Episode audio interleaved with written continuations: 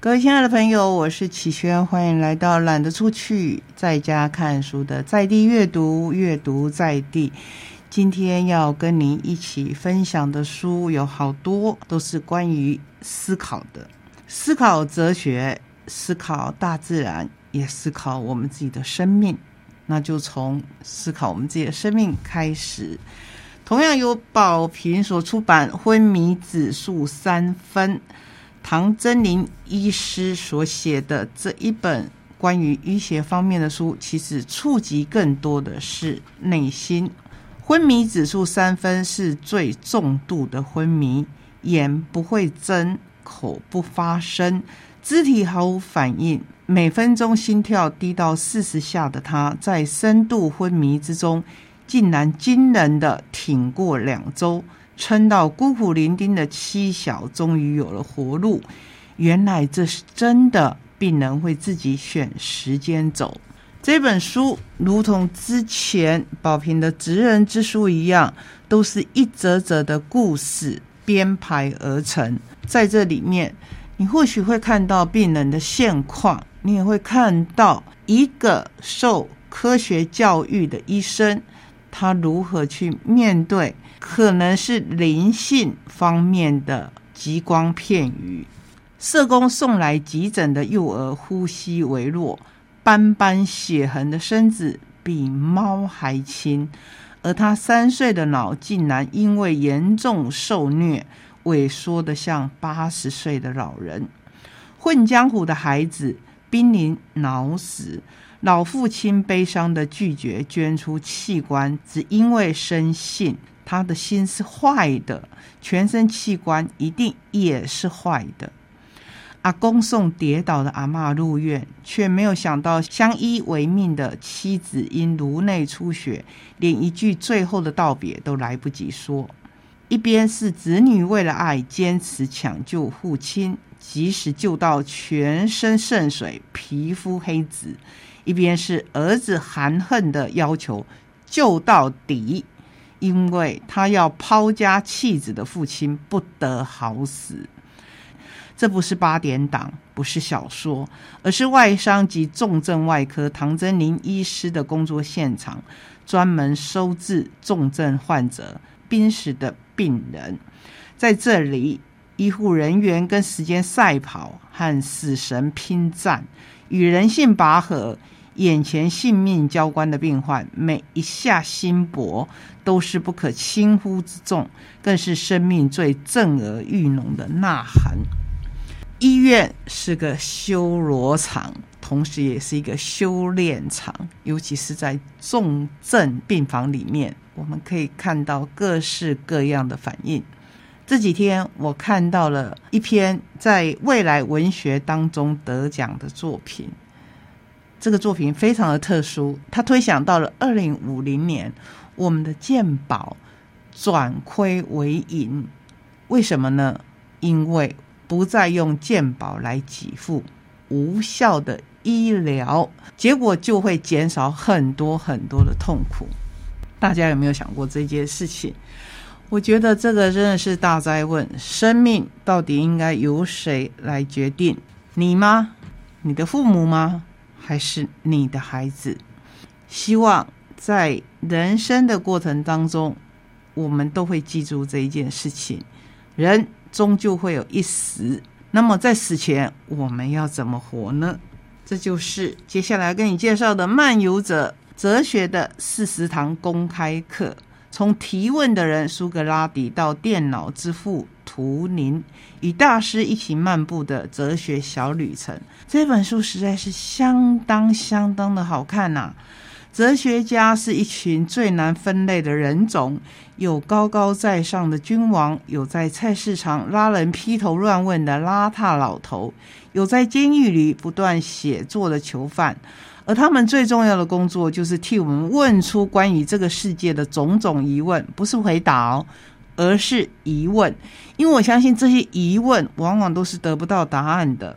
在人类已有的几千年历史当中，不是生产的哲学家和其思想，却为人类带来一次次重大文明与物质的突破。沃伯顿身为资深开放课程讲师，曾经撰写许多哲学基础书籍，并主持广受年轻人喜爱的哲学广播。他运用自身娴熟的功力为大家说哲学，没有看不懂的逻辑符号，没有艰涩熬牙的术语。他从如雷贯耳的知名哲学家下手，轻松谈论他们与众不同的个性、经历，以及从中孕育出来的哲学思想，真的很精彩。你会看到苏格拉底，你会看到笛卡尔，你会看到很多很多的问题，包括说谎算是道德的吗？康德说：“别问你的感觉，感觉不准。”你再想想，这种道德情况是否适用于每个人？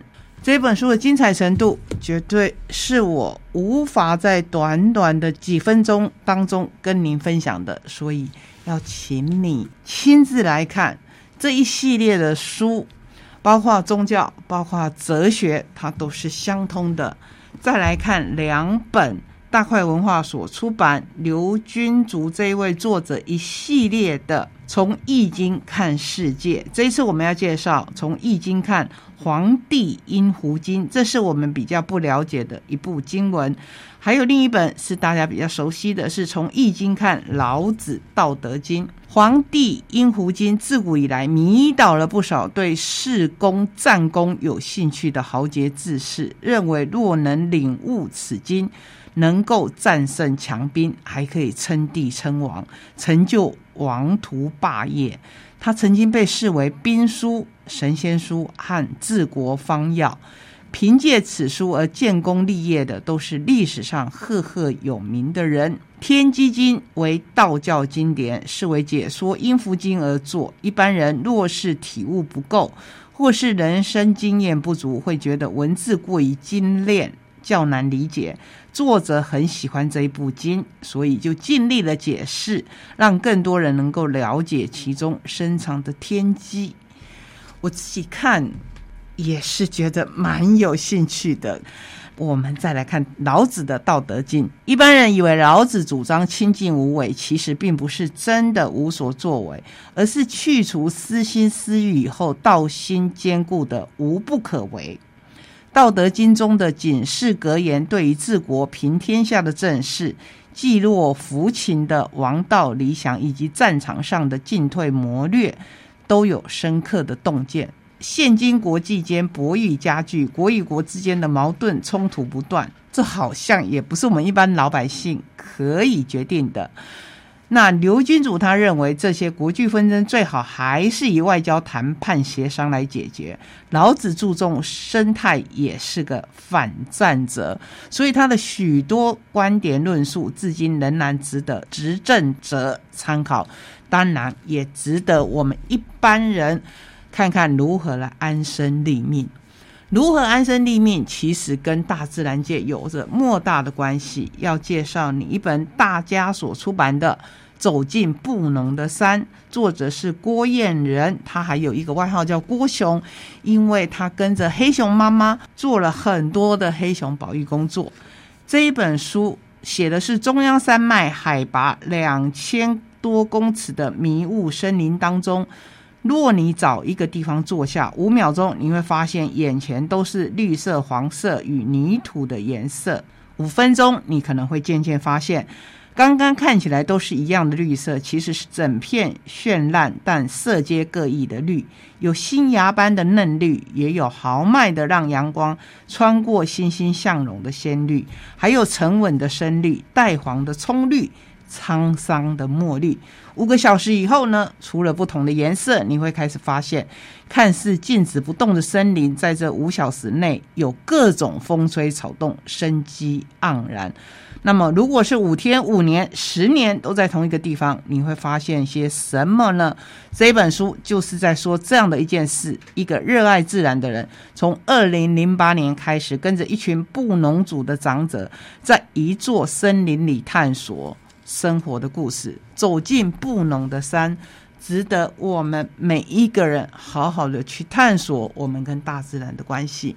好，这就是我们精彩的一段旅程。谢谢你跟我分享，我们下个礼拜同一时间空中再会，拜拜。